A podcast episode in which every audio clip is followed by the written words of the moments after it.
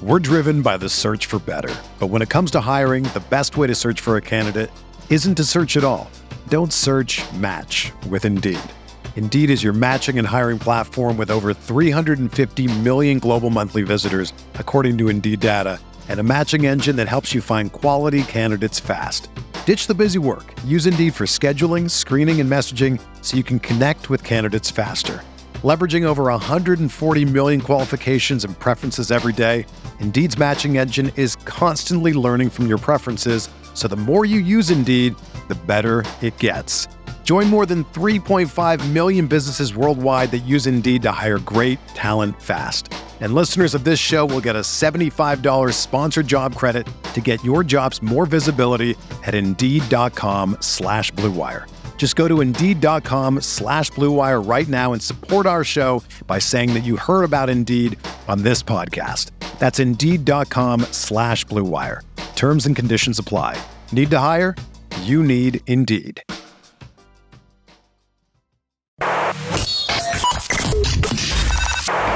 Welcome to Talking Buffalo, featuring conversations with guests from around the world of sports, media, pop culture, and all things Buffalo. With your host, Patrick Moran. What can the Buffalo Bills do to get over the hump and beat the Kansas City Chiefs in the playoffs? We'll talk about that. Plenty more today. Welcome everybody to another episode of Talking Buffalo, your weekday daily driver for Buffalo Sports Talk and more. Thank you for watching, following, listening, subscribing, and appreciate you all. Uh, this is our Thursday episode. I am being joined right now by my good friend from Buffalo Rumblings, Anthony Marino. Been a few weeks, man. How you doing? What's up? Yeah, it's been a it's been a long time. Like I, I don't know, like it feel a little out of sorts, just like you coming back from vacation, right? Like you, you take a little time off. It's uh, a little tough getting back into the swing of things. Yeah, so we're taping this like we usually do our shows. Uh, we tape them Wednesday morning, and I always like putting that out there because if some nuts goes, you know, goes down in the world of sports, specifically with the Buffalo Bills, we're not really talking about it on this show. That's the reason why. But uh, yeah, so I got back and I taped a post game Buffalo Sabres late Tuesday night with my buddy PK from the Buffalo Sports Collective. And I felt it, the rust. It had been eight days, eight and a half days since I've done anything, which is funny because some people, if you watch or listen to the show regularly, during my entire vacation, there was an episode that dropped every day.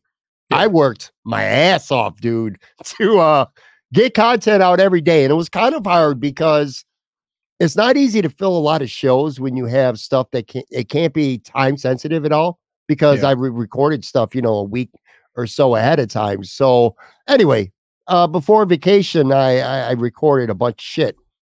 So that part is good. But yeah, just a, a little bit of rust, a little bit of uh seasonal depression, a little bit of post vacation depression. You know how it is when you come back from a vacation and you jump right back into to work. In my case, a couple jobs plus this podcast on a daily basis. I'm like, put me back out at sea, dude.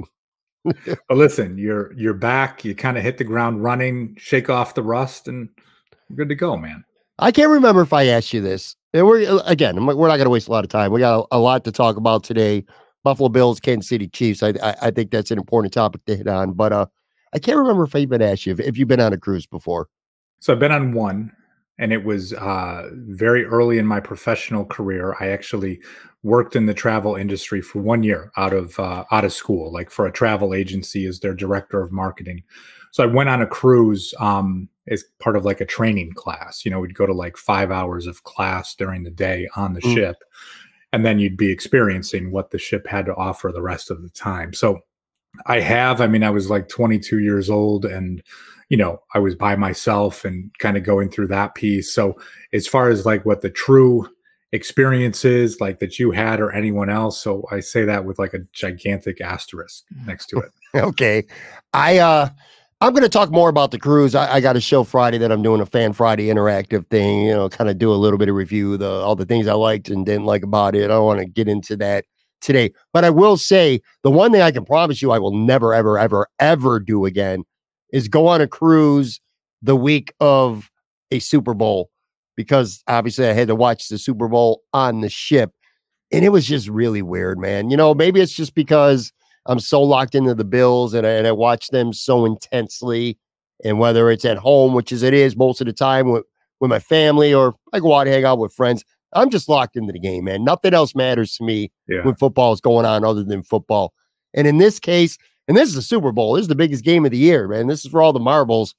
It just, you could feel that people didn't really give a shit much. Maybe it's Yeah. because their team weren't in it, but you know, they're they're there for the cruise. They're not there for the Super Bowl. All I think about is the Super Bowl. I remember walking into an atrium and there's people literally not even watching the game.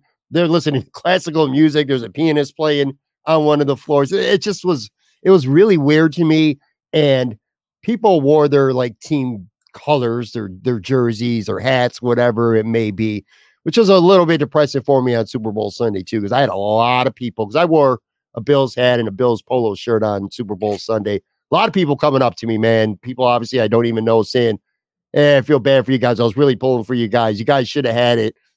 I was like, Ugh. it, it kind of depressed it depressed me a little bit, man. Anyway, I'm never gonna watch a, a Super Bowl on a on a cruise again as long as I live. I can promise you that much. What did you think of the Super Bowl? Actually, the game itself, the whole, you know, the halftime show, the whole the whole experience, kind of a, a few weeks removed from having your heart broken, like it happens to us annually with the Bills losing uh, to the Chiefs. Yeah, I went into this Super Bowl and I was the guy that was uh I was there for the movie trailers and the Usher halftime show. Yeah, So I got the Deadpool trailer, which uh I had been waiting for, right, with kind of bated breath. I mean, I'm a Marvel guy, so I think that is one that you know you've been waiting for, and that was the one trailer that I truly had had my eyes set on. I thought the halftime show was great. And honestly, I thought the game sucked. I thought it was just like, you know, the the offense is struggling, and then of course, like, you know, the Chiefs get a, a lucky break where the the punt goes off the guy's foot, and they you know score a touchdown there. And then, as I said to a buddy of mine, like, you know, I've seen this movie before. Like, and Mahomes drives the team down, they score the touchdown to win the game. Like, not a surprise, right? Like, it's we've we've seen that, even though you looked horrible for most of the game, the offense looking mm-hmm. horrible for most of the game, deliver when you needed to, and it's just like, okay. Honestly, I was just annoyed that it went to overtime because I was ready to go to bed. That You was, know- you know, it's kind of like that weird just feeling with it of the the Super Bowl. It's like, hey, if the Lions were there, I probably would have had a much different feeling, right? Of kind of pulling for them and, and really wanting to see them win the game. But for me, it was just like, you know, we had some family over, like it was a good time, all that type of piece. But the game itself, yeah, it was it was kind of a nothing for me. Thank you for saying that because I'll tell you what, I mean, there's a lot of people who say it was, you know, a game for the ages because it went to the last second of overtime, literally, for it to be decided. Was it a close game? Absolutely. Was there plenty of drama at the end? Absolutely. But was it a good game? I don't think so. I didn't think it was a memorable game. I didn't think it was a fun game.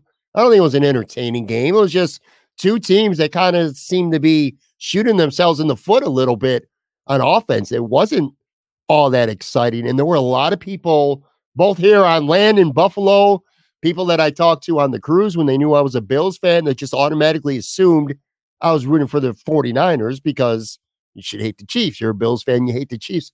Honestly, though, Anthony, that wasn't the case. I literally had no real rooting interest in it. I didn't care. If the Chiefs lost, it's not going to make me feel better about what happened a couple weeks before that, you know? Now and i don't know you know we are we are to this point now you know you think before the drought where it's like gosh you just want to get to the playoffs. Now you're you know you're on the doorstep and I, I feel comfortable saying that because it's just like you lose these close games to the chiefs in the playoffs so it's like you know you're there you know that it can be you it's like i don't i don't get upset about it anymore right? It's like you're just a bit disappointed but now it's like all right i'm I said on my show this week, like I am just ready to get into off-season mode. Like let's start looking at the free agent contracts. Let's start talking about who the team might have back, how they can clear up the the cap space, how they can do all of these things. Like I just needed that game to get over on Sunday so you can just start looking forward. That was I, that was for me. And I don't know if it's just like, gosh, all these years, if I'm just resigned to it. I mean, you know, we see on social media after the Bills lose to the Chiefs, like some people like very passionate, like freaking out, like really, really, really upset. And it's just like I'm not at that point anymore. Um, I don't know. I don't know if like 13 seconds just broke me and kind of like that. Okay, hey, it's it's a game. Like you move on from it. I'm disappointed, but you know, I'm on to next year, but that's kind of where I'm at. Like, okay, the, the, Super Bowl window is still open for the Bills, and I'm probably getting ahead of myself right here, but like, I'm good. Like, let's let's go. I, I'm, I'm not there yet. I'm almost there. Maybe I will be after this conversation today, and I could get completely on to next season and kind of just mentally wipe the uh the the the slate clean hopefully I'll be able to do that soon. Maybe even after, like I said, this conversation. I'll tell you this though, during the game. So I said I had no rooting interest and I I didn't care about the game itself. And I didn't. I mean, I watched it obviously, and it was just kind of it was you know, it was a little bit weird too. I will say, watching the fourth quarter when it was close and coming down to the last drive, it was a different feeling being into a game and, and not really caring if who won it. You know what I mean? It's just like I want to see something memorable, see a good play or whatever. That was my mindset during the game. But I will admit this after the game was over, I did get a little annoyed and depressed when I saw Mahomes and and Travis Kelce uh, and a lot of the Chiefs players celebrating on the field, the trophy presentation. At that point, I think I did get a little bit of annoyed because I started thinking in my mind, I'm like, this Chiefs team was not that good, especially on offense. I mean, their defense was really, really good. They're Super Bowl champions because of their defense, not because of their offense. I mean, they made the plays when they had to, but man, they just they, this was probably the worst Chiefs team of any of them, and they still win the Super Bowl. It, that that part annoys me and kind of makes me a, a little bit pissed off. To your point, you said 21 seconds might have broke you. I think maybe this season might have actually broke me, and let me explain that for a second. 21 seconds will always be the most second most devastating loss I'll ever see for for the Buffalo Bills. Obviously, the the missed field goal being the first, but um, I was okay with that. I was like, all right, here's the start of something big. Then last year, two years ago, 13 and three, but all the injuries, Damar, the weather, and they get smacked at home against the Bengals. Then this year, they're playing a Chiefs team. They finally get them at home. Josh Allen plays well enough to win for sure, and they still find a way to lose to the Chiefs. And I'm like, if you can't get over them now, when are you going to? And you're a basketball guy. I've used this comparison often recently.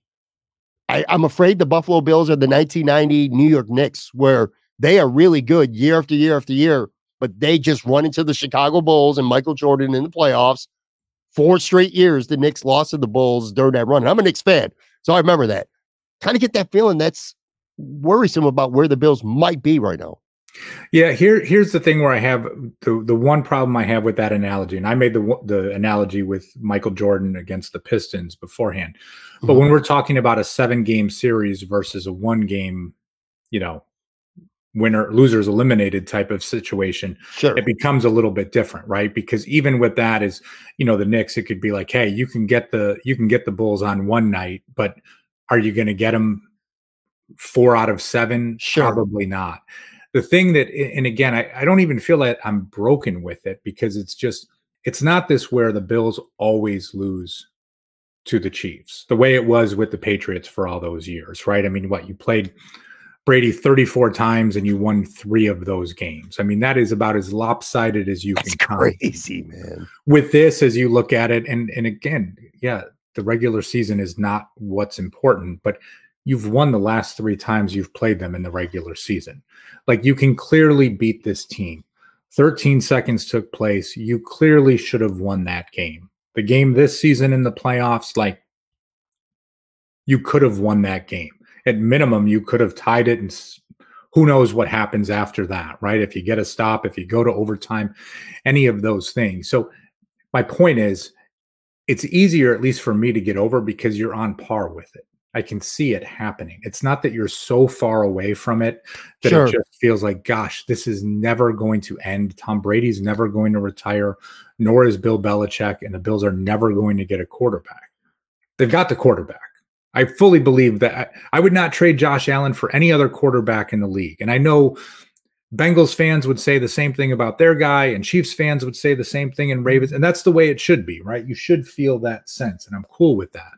Um, so I don't know if it's just like, hey, I'm on the doorstep and I'm okay with that and I'm accepting that reality, or if it is like, hey, I'm I'm broken and it's that part of just uh, you know, not to say like you're in a, an abusive relationship, but it makes me Yeah. think of uh what was the name of that the Jimmy Fallon movie where he was the fan of the Red Sox? right? Oh, fever. Not, not a great movie, Fever right? Pitch. But like with Drew Barrymore, and uh, the kid in the dugout says to him, he's like, "Coach, you know, you love the Red Sox so much, but did they ever like love you back or something like that?" A horrible paraphrasing here, but you know that type of scenario where it's just like, you know, as fans, we put so much more emotional energy into it, um, and that's okay. But it like, it's okay to to just be like chill with where things are.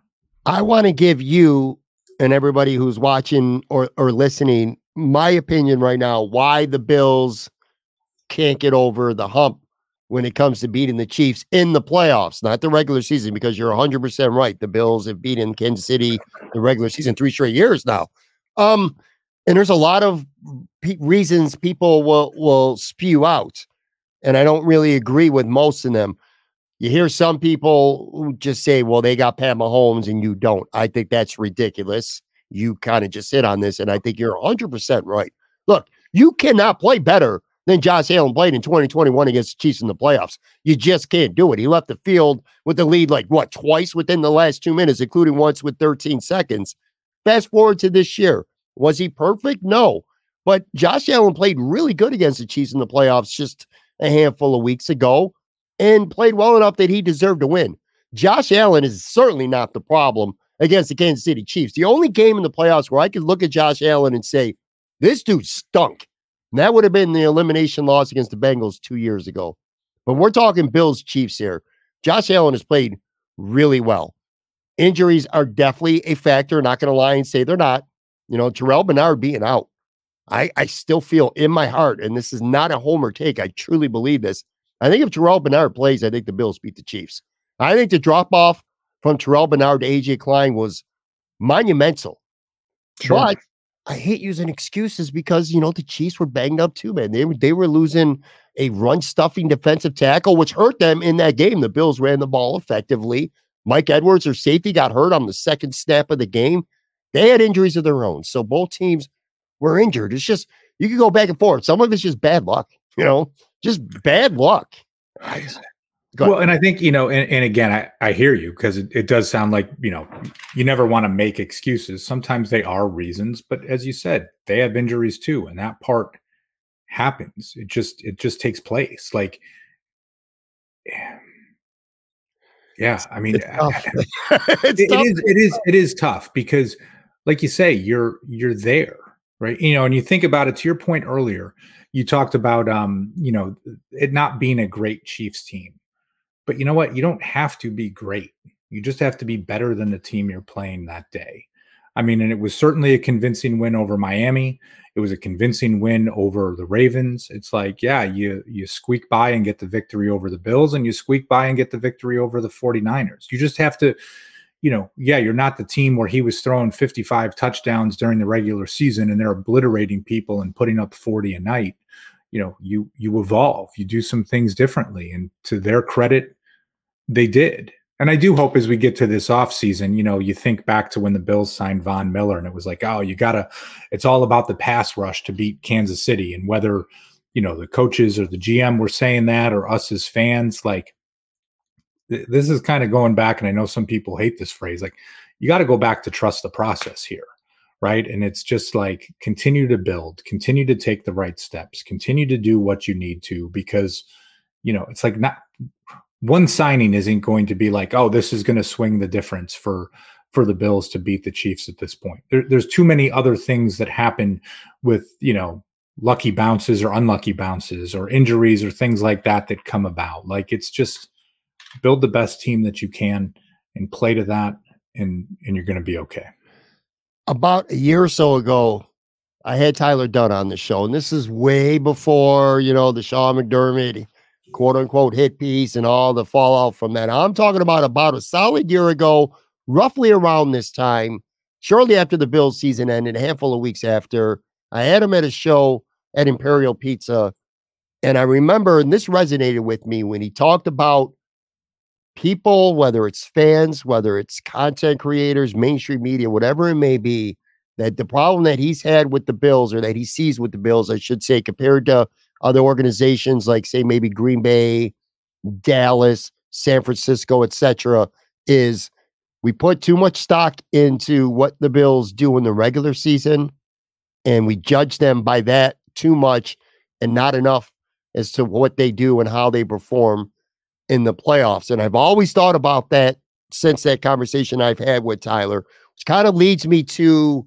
what my point is that I think the biggest thing right now that's preventing the Bills from getting over that hump in the playoffs and being able to, to get rid of Kansas City, because you can make an argument if they beat the Chiefs in the playoffs, the Bills might have been in at least two Super Bowls at this point if they beat the Chiefs in a divisional round, because I think they win in the AFC championship both those years. But anyway, that's either, you know, here or there. But my point is this the biggest thing for me, let's take Mahomes and let's take Josh Allen and let's call them a wash. Because I agree with you. I ain't trading for anybody for Josh Allen, and I ain't trading for anyone if I'm Pat Mahomes if I'm the Chiefs either. I I think we agree on that.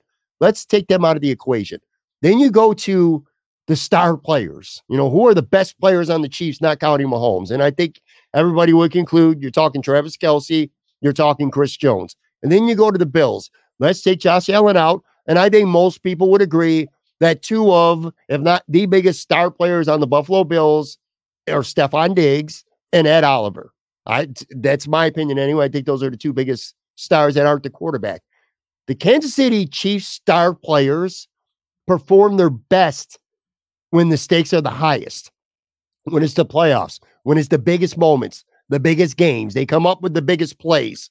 Um, again, specifically, Chris Jones, Travis Kelce. Uh, you you look at Chris Jones, that pressure he got on Dion Dawkins forced Josh Allen to not be able to step into the pocket and get everything on that throw to Khalil Shakir. Would have been a touchdown. Chris Jones hits Brock Purdy in overtime when Jauan Jennings was going to be wide open in the end zone, but Purdy had to get rid of the ball because he was getting sacked in overtime, held them to a field goal. The Chiefs get a chance to win. They do. Travis Kelce didn't do shit the last part of the regular season. I remember people talking about him being old and washed up and is he going to retire? Didn't have a touchdown for six games to end the regular season. Gets in the playoffs, plays well against Miami.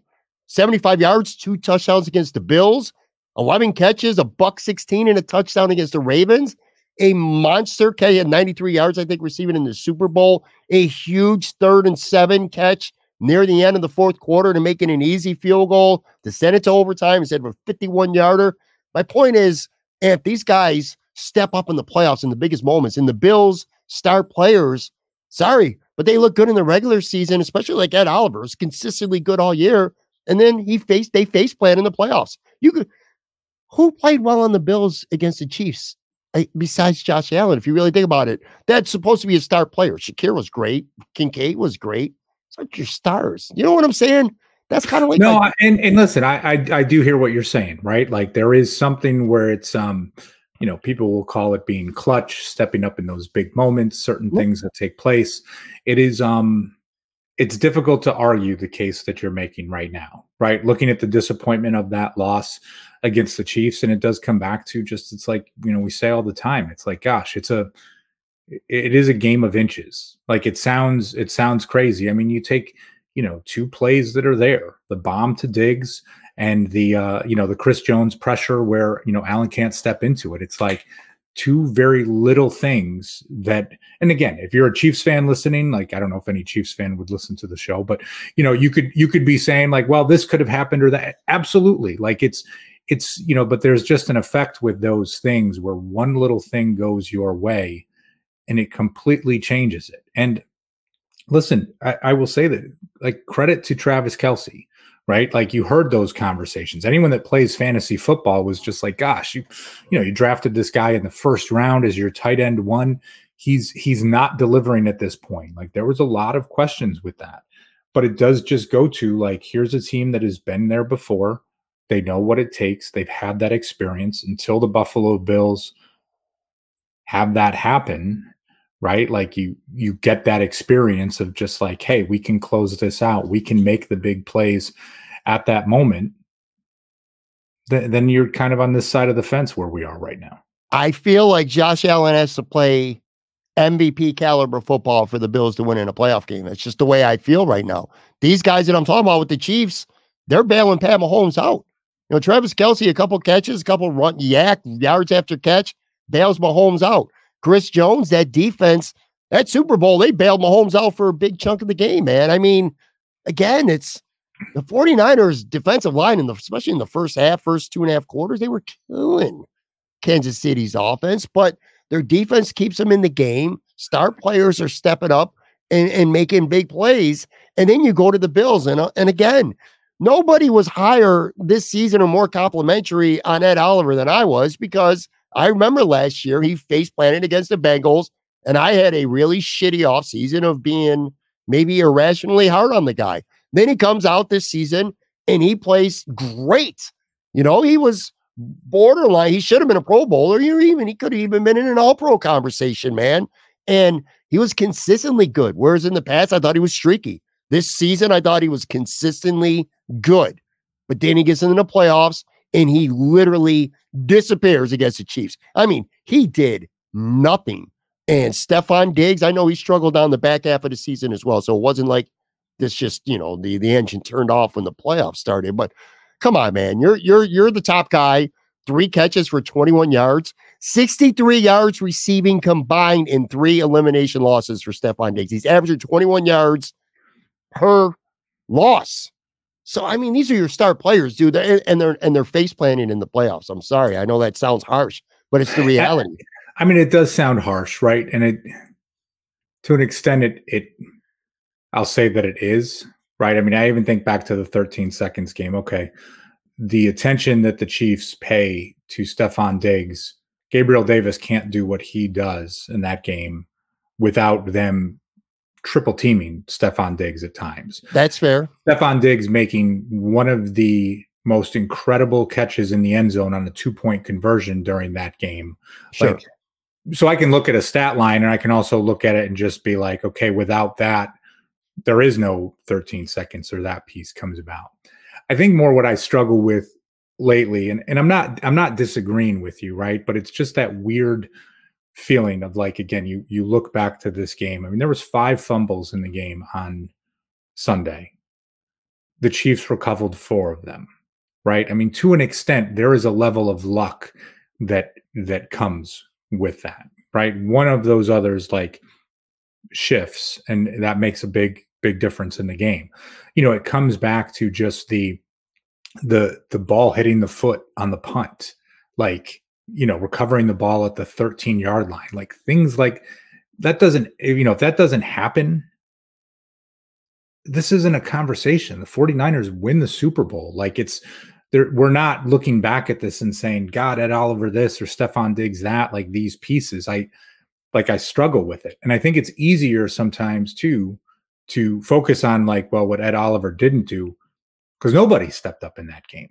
Greg Rousseau didn't, Daquan Jones didn't, AJ Epenesa didn't. Like it was, it was just kind of this like, you know, so yeah, we can focus on him because he didn't do anything. Nobody did anything. And that's the part that makes it makes it tougher and what that was. So again, you're not wrong. Again, maybe I've just already moved on. And as you said, like you're not there yet. And I, I totally get that. But it just uh I got to move on because if I keep looking back at it, it gets depressing.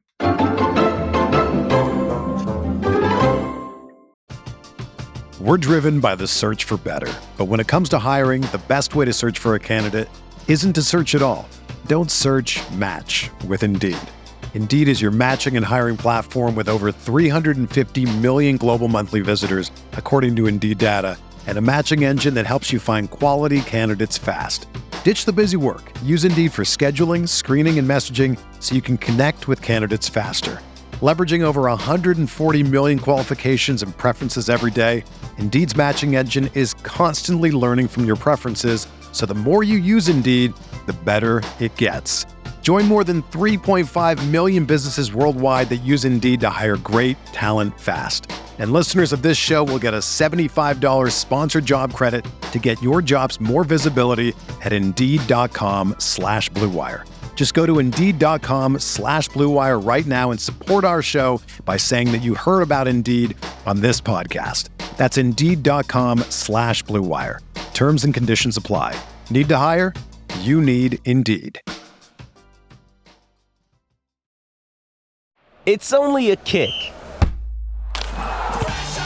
a jump, a block. It's only a serve. It's only a tackle, a run. It's only for the fans. After all, it's only pressure. You got this. Adidas.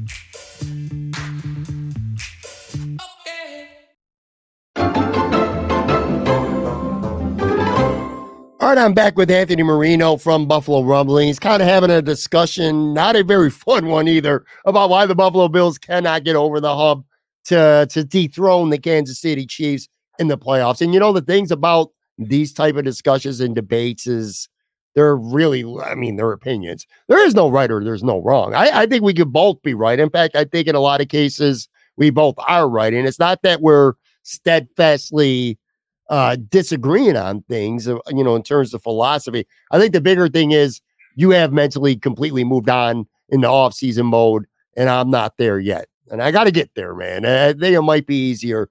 But yeah, you said something before the break, and you're right. Look, I don't want to make this sound like I think the Bills lost because of Ed Oliver and Stefon Diggs. It's more than just that.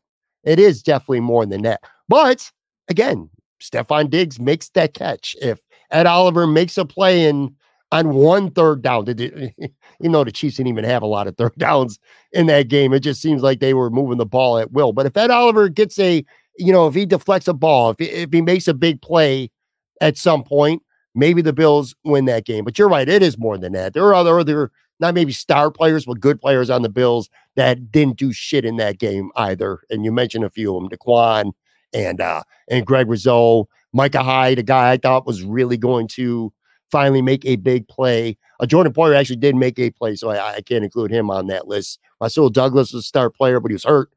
Um, yeah, it's just it's tough, and I just I don't know, man. It just there's a lot of players on the Buffalo Bills that play better in the regular season than they do in the playoffs. I kind of get. I think that's what I'm stuck on right now.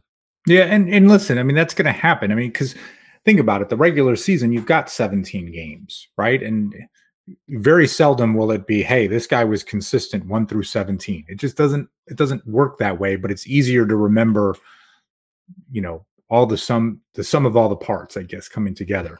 You know now you take it and you go through with things and it's just like this one just sticks out. And again it's just one thing doesn't go your way and it really changes what i don't even want to say with the narrative because that makes it sounds like it's you know made up but it's just like gosh, just in a game that's that close, there's always just going to be like you're one play away from shifting what the outcome is. And that didn't happen for the Bills in that in that game. I'll tell you one thing I am encouraged about. Like there's a lot of things from that divisional loss that discourage me, and I voiced a lot of them. And maybe a lot of people don't agree with this, but I actually didn't have any problem with Sean McDermott in this game. I, I thought he coached, I thought he did a good job. I like that he was aggressive. Um, I, I mean, did he make a couple mistakes? Sure. And you know what? Players make coaches look good or bad too sometimes. Totally. Execute the play and it matters. But at 21 seconds, even the Cincy loss where they just looked, you know, like zombies and never came out, it looked like they were dead in the water before the first snap of the game. I just, I don't, I can't put this on Sean McDermott. I don't put this season on Sean McDermott either. No, I mean, listen, it was, um, you know, not to get back to all of this stuff, right? You mentioned Tyler Dunne beforehand, and uh, there was a great podcast. Uh, Eric Wood had Kyle Williams on his podcast, and he was talking about Sean McDermott and what he thought. And I thought Kyle had a great answer with this, and he said, regardless of, you know, kind of, I'm paraphrasing here, but like, regardless of anything that took place, the way the team responded after that article came out to run the table, right? To to make the difference, to get to the playoffs, to play the way that they had, that shows you what they think of their coach. And and I think, you know, so there was that component of it of like the team buy-in and what was taking place. And then with that, like, yeah, sure, like the fake punt didn't work. I didn't love that call. I'm not going to love every call. Like right. there's never going to be a game that I'm going to watch and think that the coaching staff did everything that they were supposed to do right in every scenario. It, it's it's just not going to work that way. And it's like I do feel like as fans, you have to accept that. You can't like get so angry over things that the coach does. And I feel like right now there are some folks out there that are just they don't think that Sean McDermott is the guy to get the Bills over the hump. Just like they're talking about Kyle Shanahan right now. And it's like, listen, for where these guys are in their coaching career and saying, well, they'll never be able to, you know, Andy Reid's in the way. Like, look at Andy Reid's career early on in the success versus lack of success in big games that he had to where he is now. Like, it does take some time. And I'm not saying I want like 20 years of patience. No, that's not it. But just like, people are so ready to close the book on it because they feel like they need something new where it's just like to me you are on the doorstep it's not about needing something new it's just about taking that next step uh quick little detour because you, you brought up you said shanahan and then reminded me of something to ask you overtime they win the toss and they elect to take the ball first with the new rule that you know the other team's going to get a chance to match no matter what there's certainly a case to be made for both sides, and Shanahan explained his. Do you think that was a right or wrong call? Like, if you're a 49ers fan and it gets to overtime, you win the toss, and the guy says, We'll take the ball, what would your reaction be? Yeah, it, gosh, I mean, it's easy to say I would have, uh, I would have gone on defense first because it didn't work out for them. You know, and again, part of it, it's like Andy Reid was calling a pretty conservative game for the Chiefs, right? The different analytics metrics out there, like there were four times they said that he punted during that game where the Chiefs should have gone for it on fourth down, but they did not in different scenarios and all this and that. So, you know, part of you thinking with this, like, okay, you're playing the Chiefs, you know, if they go down and get a field goal first, like then you know what you're what you're up against, you know what you have to do. But I, I also don't think I can fault a coach, especially for someone like Kyle Shanahan that is an offensive minded coach that like, yeah, give us the ball. Like we're to go down and score and we're to put them on their heels for for what they need to do. Of course that didn't work out or any of those pieces. So it's it's easy to say with hindsight, but um some of it might just depend on like was your defense just on the field right? So let's say if our defense was on the field for a and seven there, minute and there's drive, one, and there's was. Right? You know, so from that scenario, it might be like these guys need a break. Like they just came down, they kicked the field goal. You know, how does that tie in versus? I don't know, man. God, it, there there's no right answer to this, and that is the part that makes the rule change. I think fun as opposed to what it was before. Like, of course, you're going to take the ball. Like that's just easy. There's nothing that comes out of it. Now you actually have some strategy that goes into play and a lot of different factors that I don't think it makes it a no brainer one way or another. For some people who might be watching or listening and they're wondering, well, what, what's even the decision? Kyle Shanahan explained that the reason why he wanted the ball first was if they scored and Kansas City matched them, it then becomes sudden death. And he wanted San Francisco to have the third mm-hmm. possession. I certainly think that's a plausible thing. But here's where I would completely disagree with that. Let's say you win the ball and you defer or, or kick off, I should say. And let's just say Kansas City comes down and they score a touchdown, which was Shanahan's goal. He's saying, you know, it gets to a third possession, it's, you know, you, you, it goes to uh, sudden death at that point. But let's say Kansas City gets the ball and they score a touchdown first. They're up seven. Now Frisco gets the ball back and you're Shanahan. You go down, you score. It becomes sudden death. But here's the thing it doesn't have to become sudden death. If you're faced with two choices right now, either A, you tie the game and now it's sudden death and you kick off to Pat Mahomes where they need a field goal to win the game with Pat Mahomes on the other sideline, or you score a touchdown and you put the season on the line with a two point conversion. You go for the win. You, you go for the win. That's what I'm saying. What 100%. do you like better? Do you like you better your chances of being able to get three yards on one play and win a game, a Super Bowl? Or do you like your defense's chances of being able to hold Pat Mahomes w- without a field goal and forcing them to punt? I would think you go for the win right there. So that's why I disagreed with what Shanahan said. Not that he was unreasonable, but if it's me, I'm kicking off. And if they score a touchdown, I'm I'm matching them and I'm going for the win right there. It's not going to get to a third possession one way or the other. My season is literally going to come down to one two and a half yard uh two point conversion attempt. Yeah. No, I, I don't I don't disagree with you at all. Like it, but again, there's so many factors that go into it. That's the part that makes sure. this uh, so intriguing compared to everything else. Yeah. And you know, we've been talking today about star players not playing like stars for the Bills and the Kansas City Stars stepping up. And we're talking about Mahomes versus Josh Allen, talk about coaching.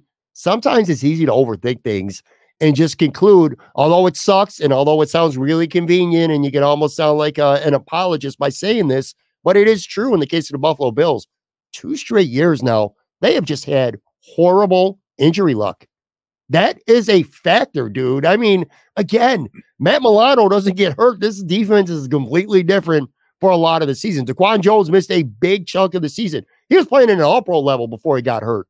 He came back and he was okay, but he wasn't what he was the first month of the season. And I'm sure that's because, you know, he still probably wasn't 100%, man. Tre White tearing his Achilles. Uh, so those are big bangers. And then, like I said, you just get unlucky. You beat the Steelers but you lose Christian Benford, you lose Terrel Bernard. Those are great players. Gabe Davis could have helped you. He was hurt. He didn't play. Taylor Rapp, he kind of sealed the game for the Bills in the in the finale at Miami. He's hurt. He gets hurt on that play, actually, that interception. He doesn't play. Again, the other team has injuries too, but it just seems like the Bills have been really snake bitten with injuries, not just this year, but last year as well. And you have to be able to to conclude that that's a reasonable factor. Well, it's and listen, it's a reasonable factor, and I think part of it where I'm excited for the off season though. And, and, listen, you did a great job last week on the the shows where you had the one, you know, kind of the doom and gloom, and then more of the optimistic piece. And um, even though the Bills are whatever forty five million dollars over the cap, you know, you know there's a way that they can get under there. But you don't look at this and say, "Gosh, they need to make these big moves in free agency," because you have these guys with the arrow pointing up, right? You talk about Terrel Bernard a, a hit, right? As a third round pick. Christian Huge. Benford is a sixth round pick, a hit. James Cook playing at a Pro Bowl level, all pro type of level. Awesome. Dalton Kincaid, can't wait to see what he does in year two. Khalil Shakir, Shakir going into year three. Awesome. So, you know, you have this base of young guys that are under contract on rookie deals, able to show and kind of flash a bit here that you can say. And yes, while there's some guys that you're losing, and you can say, you know, probably going to lose Leonard Floyd and Gabriel Davis. And, you know, I don't know. It'll be interesting if AJ Epenesa or Daquan Jones comes back. I tend to think that they'll bring one of them back, but it's just like, okay, for what the team has and what they can do, like, gosh, you have those young guys that are ascending. That's okay. And that gives enough reasons, at least for me, to be optimistic of just like, gosh, you combine that with, you know, Dawson Knox and Stefon Diggs and, you know, like all right i can i can see i can see where this is where this is going and uh and feel that sense of confidence right now. Yeah for sure. And i think those players stepping up those players being draft hits being under rookie contracts it's things like that. Plus of course an all-world quarterback playing at the level that only a handful of players in the nfl can play at. That's continuously going to keep you in the hunt. That's going to keep the window open. That's going to get you into the playoffs year after year in facing the Bengals or the Kansas City Chiefs. But still, at the end of the day, I need Ed Oliver. I need Stefon Diggs. I need Daquan Jones if he's back and healthy. I need the stars of the Buffalo Bills to play their best football when it matters most. And sorry, I hate saying the word face plant because it makes it sound like the guys suck. They don't suck. But face planting in the playoffs is just something with these star players that it needs to stop. These guys need to find a way to, to step up and be able to make plays. Um, when it matters most. Before we get out of here, because we're going to get out of here in a couple minutes. Um, I guess we, well, we are in off-season mode now. Officially, the Super Bowl is over. Uh, there's not really much more I could say about this past season. You know how I feel about the Bills right now, and just not being able to beat the Chiefs. I kind of made that clear here today. But uh, this is going to be an interesting offseason for the Buffalo Bills. It's going to be different than anything we've seen over the last three or four years because money hasn't been, I'm not going to say it hasn't been an issue, but it hasn't stopped Brandon Beane from going out and doing a lot of stuff, whether it's big tickets like Von Miller, whether it's trading for Stefon Diggs, knowing that ultimately you're going to give him a big contract, whether it's going out and signing a shitload of one year veteran deals like the Bills did last year. And I mean a lot of veteran one year free agent deals. Not really going to have that luxury this year. There's going to be some tough decisions that they have to make. You mentioned Daquan Jones and AJ Epenesa. We both agree Gabe Davis is as good as gone. And I'm not saying I'm happy about that, but it's just the reality. He's going to get paid, and it's not going to be from Buffalo. Daquan, AJ Epenesa, you, you can resign one of them. Who are you resigning? Yeah, and I talked about it on my show last week. It is AJ Epenesa.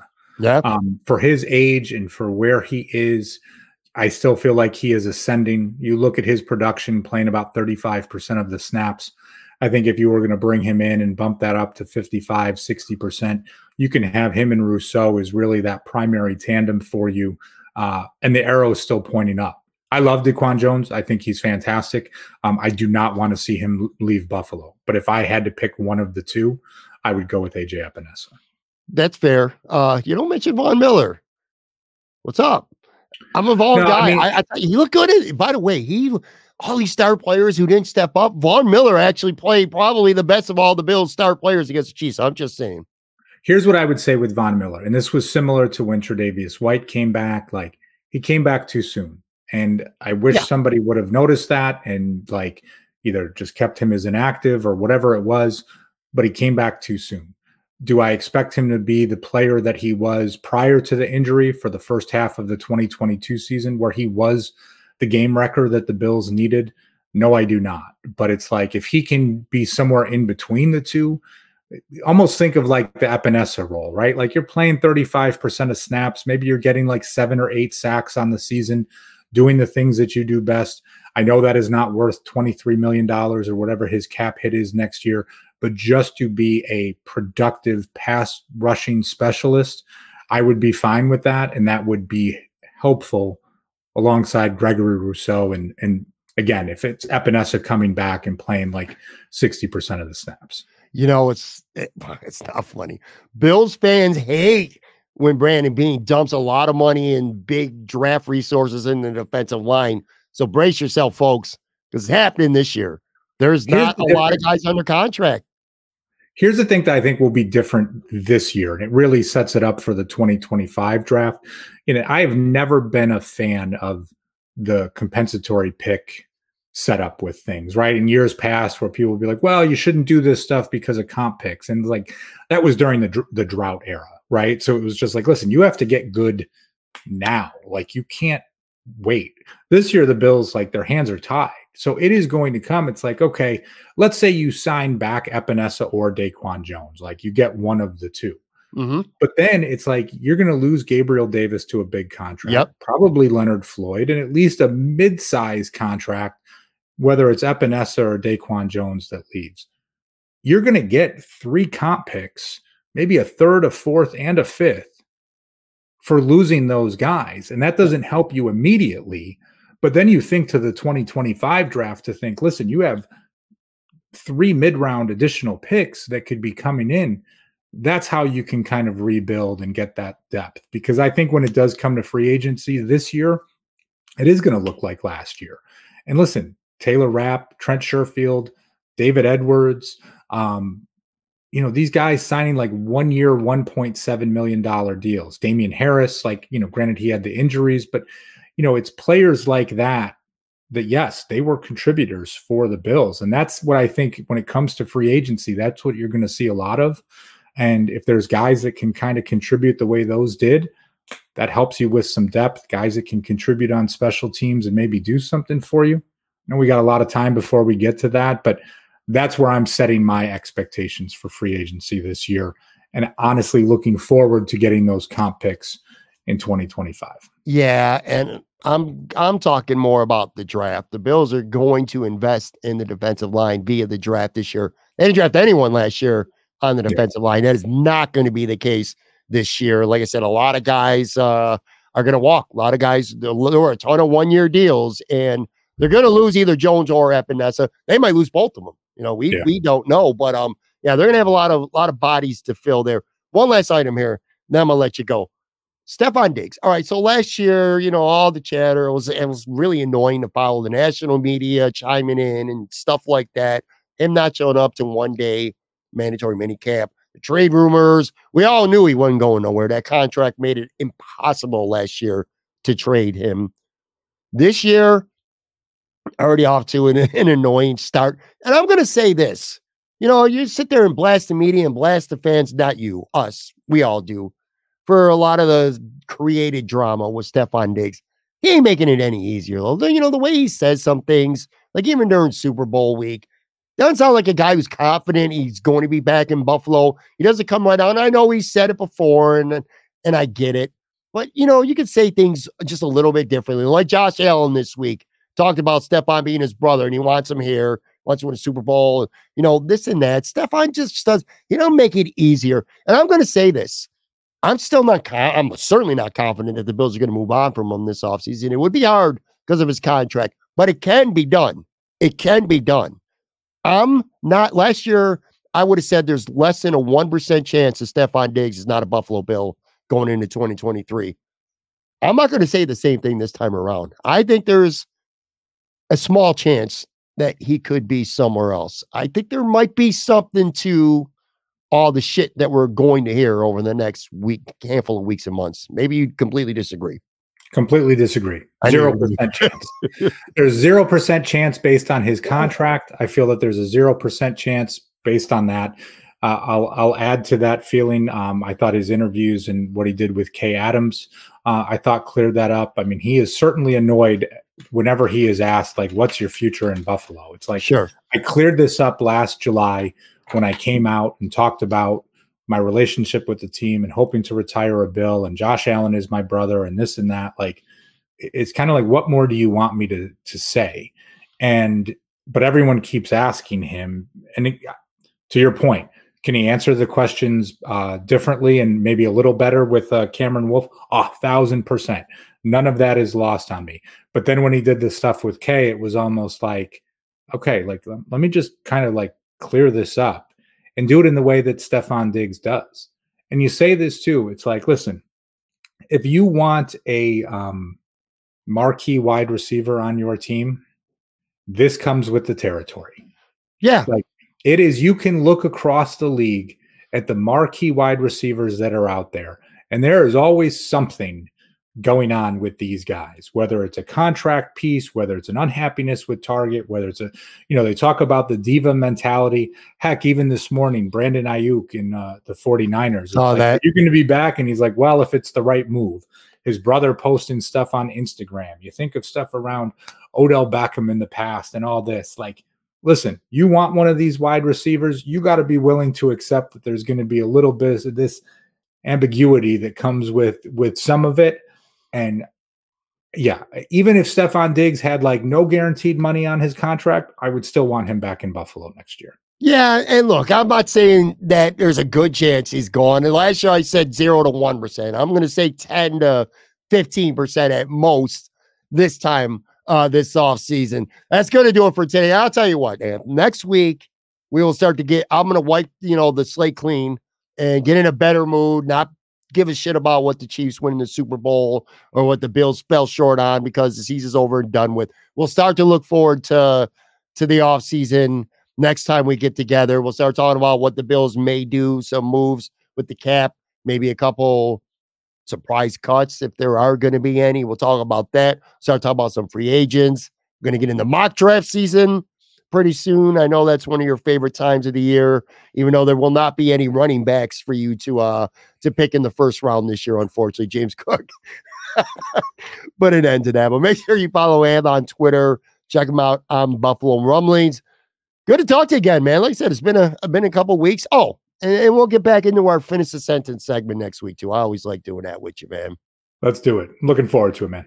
All right, guys, I'll be back with a brand new episode tomorrow, Fan Friday here on Talking Buffalo.